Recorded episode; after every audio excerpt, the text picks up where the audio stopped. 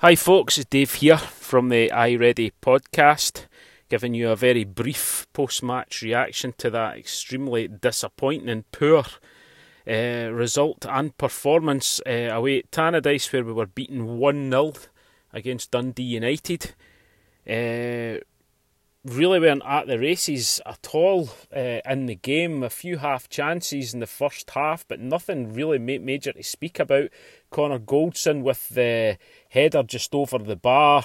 Uh, Alfredo Morelos back in the starting lineup, I think, with a view getting him fit for the big game on Tuesday against Malmo. But really, Rangers just didn't seem at the races. It's it's been the same since we've came back. You know, spells against Livingston that we were the same. Certainly against Malmo.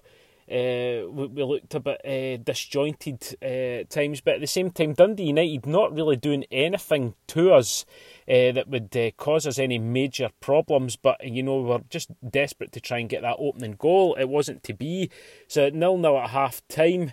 Uh, I thought Charlie Mulgrew very, very lucky to stay on the field after pulling back Alfredo Morelos when he was running through in goals. The referee only saw fit to give him a yellow card. Very, very lucky there. Uh, but into the second half, Rangers certainly upped the the play certainly looked a more likely to score. Started playing a lot better than we did in the first half, but still no real cutting edge at the end there. You can tell there's quite a lot of players still aren't at full match sharpness. We're also missing quite a few players as well. I think Kemar Roofe's a big miss for us today, as is uh, Ianis Hagi. But you know we've got to go with the players who are, are fit and able to play.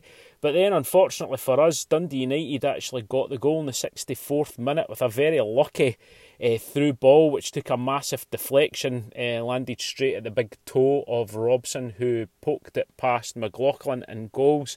And Dundee United then just shut up shop. They done well to stop us for getting a lot of crosses into the box, but really the crossing was poor, but the Rangers, I don't know what's happened to, to Borna Barisic at all. He just doesn't seem to be the class act that we know he is just now. Don't know if he's maybe carrying a slight knock or still isn't 100%, I don't know. But just a poor performance.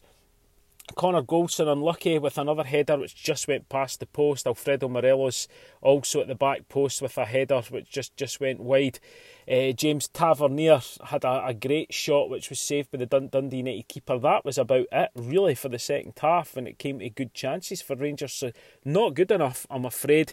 We all knew that we were going to get beat at some point, but uh, it was just disappointing in this manner. Rangers didn't look at the, the races at all. So there's not much more I can say about that, folks. Just a very, very bad uh, performance, a very disappointing result, and it leaves us uh, now going into this huge match on Tuesday uh, with more questions than answers, I'm afraid.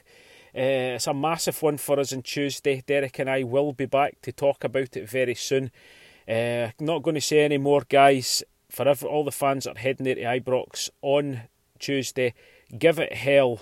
We need the victory. Do everything you can. Make the place as noisy and inhospitable as possible for the, the Malmo team. Signing off now, guys. I wish it was better news, but it's not. So take care. Derek and I will be back soon. Bye bye.